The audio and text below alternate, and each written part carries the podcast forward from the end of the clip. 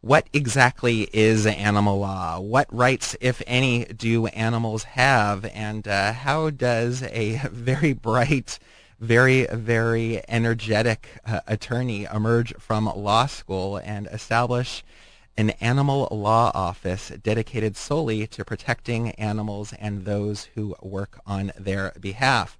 Uh, joining us on the line is Christine Garcia. She's the lead counsel for the San Francisco-based Animal Law Office. And uh, she graduated from the University of California at Berkeley in 1996 with a bachelor's degree in history. She attended Loyola University uh, of Chicago for the first two years of law school and finished up at UC Hastings Law School. She's clerked for a number of judges and uh, decided that she wanted to devote a law practice to the defense of animals. And that brings us to the uh, Animal Law Office. And here to talk about it is Christine Garcia. Good morning. Good morning. Thanks for having me. Thanks for uh, for joining us. Sorry about uh, about the car. So it was a bad battery. Yeah, yeah. I thought that the battery was replaced, but apparently it wasn't. So I had to get it jumped. Well, that's always one of my fears because I uh, I'm afraid that a tire is going to blow, and I'm actually going to have to call a tow truck and they're going to laugh at me that I don't know how to change a spare tire. So oh, I, no. I sympathize. But uh, getting more to the, the topic at hand, uh, I appreciate you being with us given the, the situation. Uh, what exactly is animal law and how does one come about creating an entire legal practice devoted to such a topic? Great question. Uh, animal law is any type of law that impacts the rights or the welfare of animals. So the type of law that I practice is proactively for animals. There are some animal attorneys out there who dog who do dog bite cases. In other words, sue people with animals. I always defend animals and are on the side of animals, so I'd be on the defense side of that dog. Um, so basically, it's any type of legislation drafting, a lawsuit, for example, representing animal rights activists any type of suit suing an organization that exploits animals, whether it's a factory farm suing them under Clean Water Act, or a Petco for negligence. Um, well, let's of, uh, go, ahead. go, ahead. No, you go. You go. Well, let's let's explore that for a minute. Uh, you know, it's we hear a lot about animal rights, and uh, you know, some some people might question, well, do animals have rights, and and if so, you know, if so, why? I, uh, you know, I teach a course in, in law and society, and uh, we often talk about how, you know, individuals come together to protect their interests. So without getting, you know, too much into historical background, where did animal rights emerge, and, and exactly what rights do animals have? Well, I guess philosophically, I know you said without getting well, without get, I mean, we, we don't need um, to go back to uh, medieval times, is what I'm saying. Right, right. And then you've got philosophers like Peter Singer right. writing books on animal liberation. There and to answer your direct question, do animals have any rights? Not necessarily, and especially in court. In this country, they don't have any standing at all. So when I go and I sue somebody or defend um, people, we need to use law, case law like civil rights, 1983 civil suits, um, civil rights suits I use property law. I use contracts law, torts, negligence, um, trespass to chattel conversion. So I use a lot of case law that normally has to do with property in order to get rewards for the loss of animals. So you have to do a lot of, I don't want to say creative arguing, but you have to borrow from a whole host of other areas of law. Certainly, certainly. And uh, most listeners of this program are probably uh, familiar with Peter Singer's uh, Peter Singer's arguments with animal liberation. In fact, he was uh, on KUCI. Uh, we have a program that follows this one called "The Politics of Food," and uh, he was on about a month ago. But could you just quickly, you know, claim or restate Peter Singer's argument about the defense of animals, particularly in his book "Animal Liberation"? Well, I guess generally he touches on speciesism, and in the nutshell, it's that every life form has the right to be free from from pain and torture. generally, um, r- regardless of what species you are. So humans as well as dogs, cats, elephants. They're not to be used or exploited for any other purpose um, just because we believe that we're the species that should be dominant over them. Yeah, and I think he's got uh, a quote um, where he says, the question isn't can they think or are they smart, but can they suffer?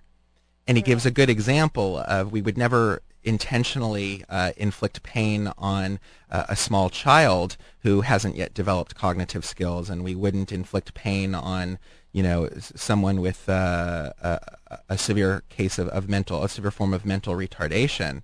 The, because we recognize inherently that these these beings are, are capable of uh, suffering, and so the question isn't are they smart, but can they suffer? And as you pointed out, all forms of species suffer. Does that sound like a Certainly. Okay. Yeah, actually, it's pretty much in the nutshell.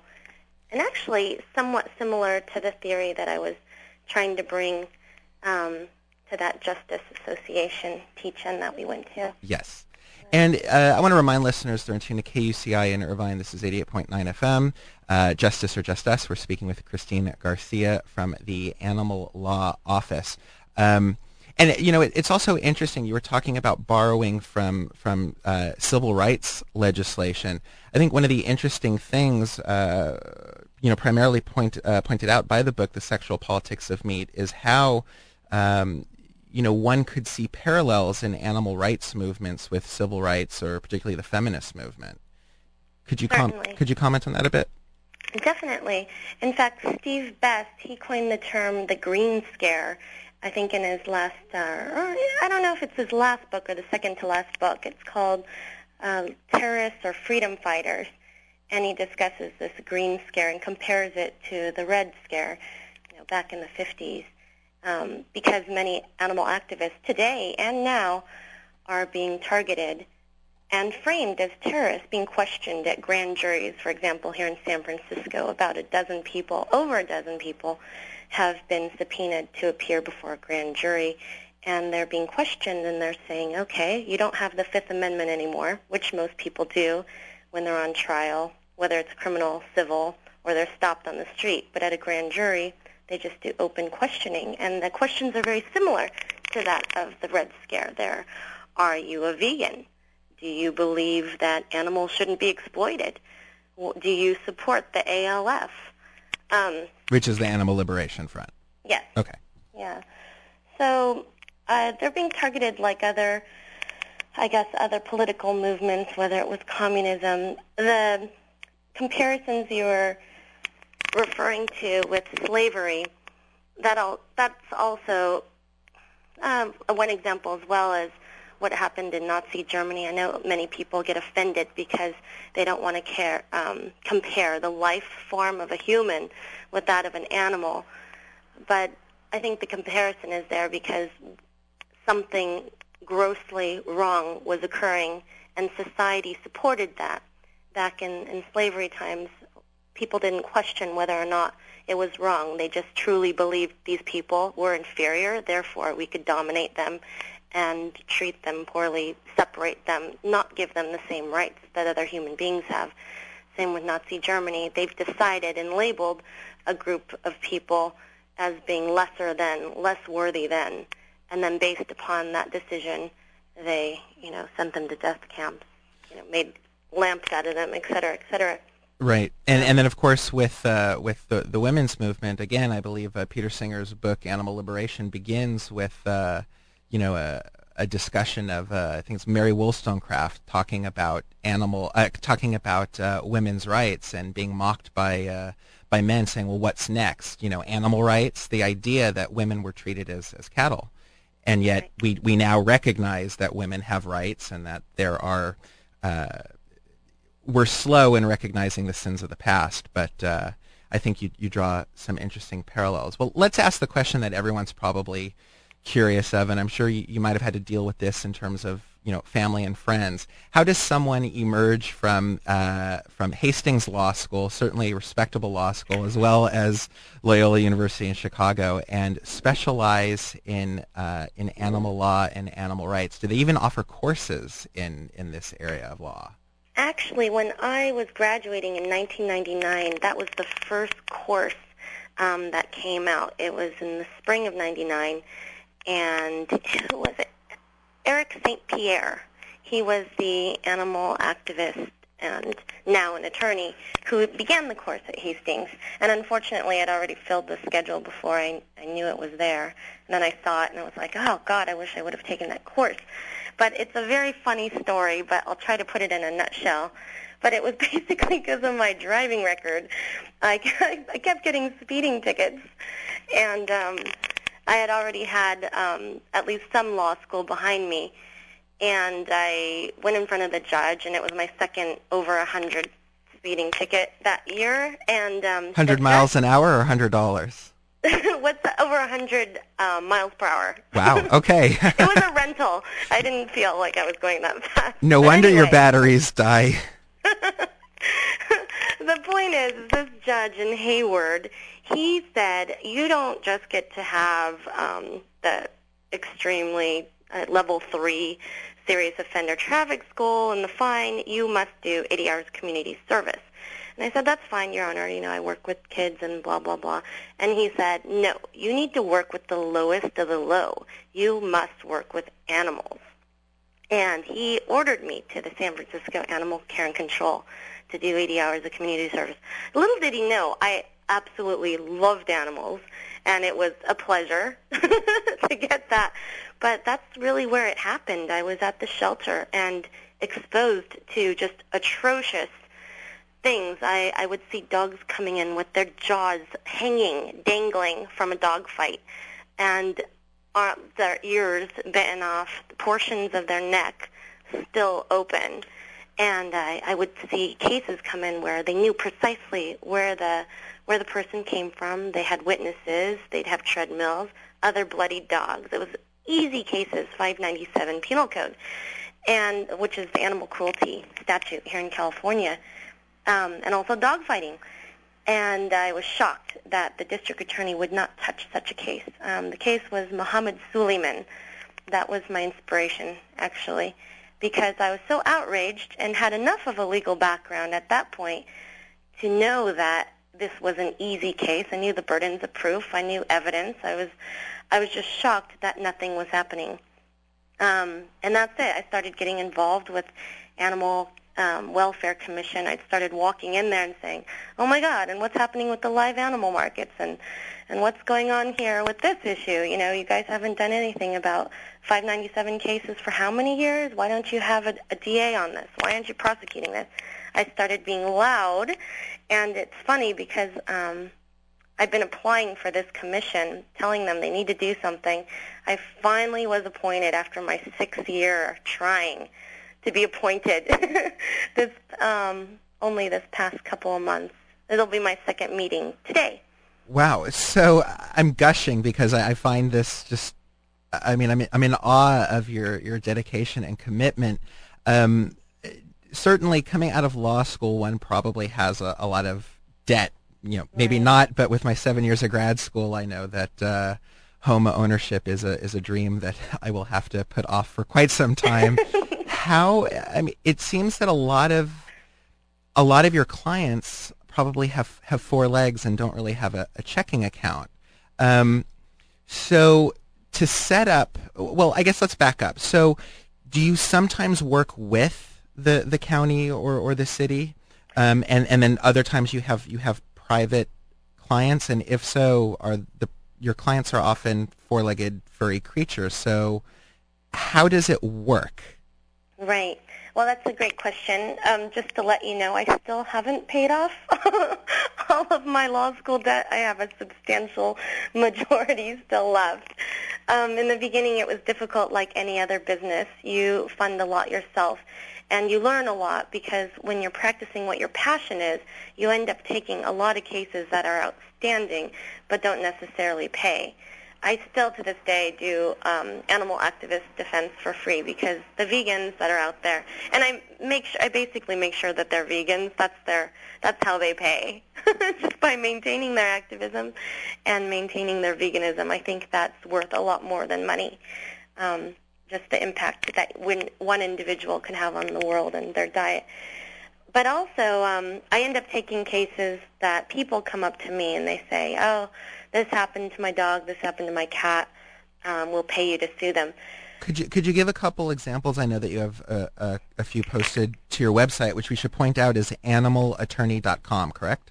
Yes. Okay. Yes, could you give a couple right. examples of when someone might actually, you know, be able to hire you and you could actually try to pay back those loans? Right. Well, this one woman came up to me because her neighbor had maliciously taken her two cats and killed them um, because he was mad at her for like I don't know something about a tree on their property line. So he did it just out of vengefulness. And these were her cats that she had had for six years. It was very depressing. So I would bring a lawsuit. These are the types of suits I would bring, even though I wouldn't primarily be interested in in an animal that's already deceased. I thought it would be helpful to promote animal law. For example, push new causes of actions like loss of companionship and emotional damages, distress, or emotional damages for the loss of animals. So I'd bring that type of case, and she would pay me. Um, also, the vicious, dangerous dog hearings are, I want to say, the tofu and potatoes of an animal law practice because you get calls at least once a week, at least. Um, the animal care and control took my animal. He's in jail. They're going to kill him. Please help me. They're going to designate him vicious. He's a puppy. He didn't do anything. So that's also another way to um, maintain your lifestyle and pay bills is those. Um, if anybody wants to be an animal attorney, that will certainly sustain you. And there's an overabundance number of those because people they get very upset and offended when a dog pulls on a leash or lunges. They call up animal control, and the way the law works for animals is we'll kill them unless you fight for it. It's not like due process for humans where first they have to show probable cause, then they have a trial, and then it's beyond a reasonable doubt, then maybe we'll take your life. For dogs, it's like, "We- we'll kill you. This hmm. is your notice. Right. They're done. if you have a problem with that, then you could call us. So they do that based upon testimony, sometimes just a phone call from a person that just doesn't like their neighbor's dog. We're speaking with Christine Garcia. She is lead counsel for the Animal Law Office uh, based in San Francisco. Uh, you also uh, defend, as you, you mentioned, uh, animal rights activists. Can you talk about some, you know, maybe a typical case that you would uh, you would handle? Well, the most typical ongoing client that I have, um, and who knows how much more ongoing it'll be, is Stop Huntingdon Animal Cruelty. They used to have a website at shacamerica.net. Um, you might be able to find it in the Wayback Machine, um, if that's that website where you can go back in history. But they were sued. They're an animal rights organization that had a website, and it's very similar to that of Megan's Law. You know how Megan's Law, you can go and find your local child uh, molester? Mhm. This website had your local vivisector. And um, it was free speech across the board. But anytime anything would happen in the Bay Area, I think I did at least seven lawsuits defending these this group. Um, anything, anytime any vandalism would happen in the area, they would sue them right away, and I'd go in and defend on free speech. Um, and it was very offensive because you know that people wouldn't have a problem with it if they drove out child molesters, but because they're upsetting vivisectors, that's a problem. Sure. that, that means that free speech was inciting. And actually, I'm going to be arguing on the 25th of this month in the Court of Appeal um, to defend an anti-SLAPP motion I brought and was granted because um, Judge Beckton Smith threw out the case. She said, this is ridiculous. Um, this is a strategic litigation against public participation. I won, and then, of course, they appealed, and I need to defend that. And so that'll be pretty neat if we win, because then these vivisectors, Valent Corporation in this case, will be pained to have to actually pay attorney's fees for both the SLAPP suit and the appeal. And God, that would be horrible for them. I could imagine. Sure. Painful after they sued our clients, but um. Now, how? Another obvious question is how does an animal law attorney generate? Uh, I don't want to say generate business because that would suggest that we need to generate the, the suffering of animals. But uh, how does one advertise, promote, or or outreach? How does one build a clientele? I mean, it's such a unique um, area of law? Do you do you handle divorces and things of that as well, or are you exclusively animal law? Well, I'm doing exclusively animal law, and it's interesting because I didn't have to do anything to promote myself. I, I put up a website but mainly, um, the problems already came to me. They knew, oh, there's this girl in law school.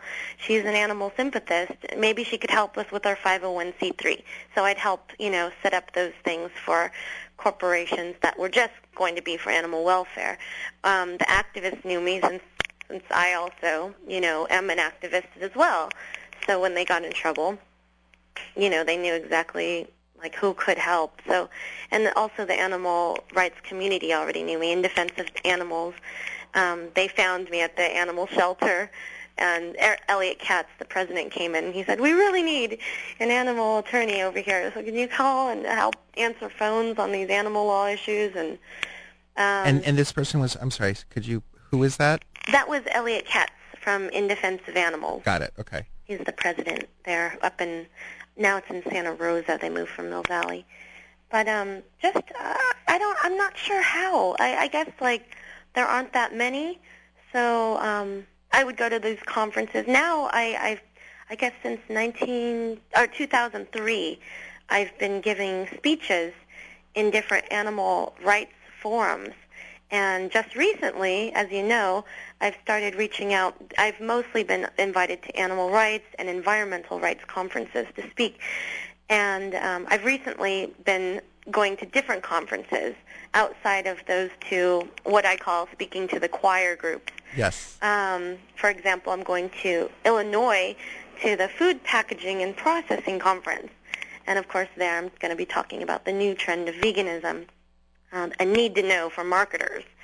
So I'm trying to frame my speeches in something exciting, a way to sell goods, products um, for people that are just concerned about making a profit for food packaging. So. Well, we're just about out of time, but I want to give you an opportunity to act as uh, an advocate in a non-legal forum and to act as an activist. For people listening wanting to know you know, maybe veganism is a little too extreme for them at this point. They're they're concerned about animals. They've been thinking about you know what they could do. What do you recommend to people who uh, whose curiosity you've piqued, whose sympathy you've gained? Um, how do you start them on a path toward um, improving the welfare of animals? Well, wow.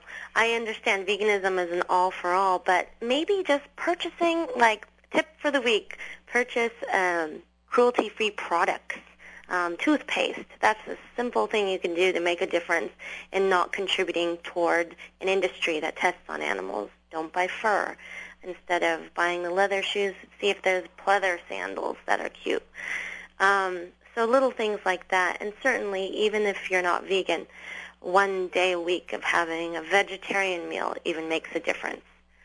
So it doesn't have to be um, your efforts in a little way won't go into nothing because if if everybody just did one little thing, such as buying shampoo, um, like I said, toothpaste, detergent that's eco-friendly, that makes a difference. So. You know, and it's interesting because I like to say that I'm about 85% vegan. I mean, my house is strictly vegan, and I'm fortunate to live uh, across the street from about two vegan uh, markets slash restaurants. So I'm able to get you know the hair products, as you said, and, and toothpaste and, and things of that nature.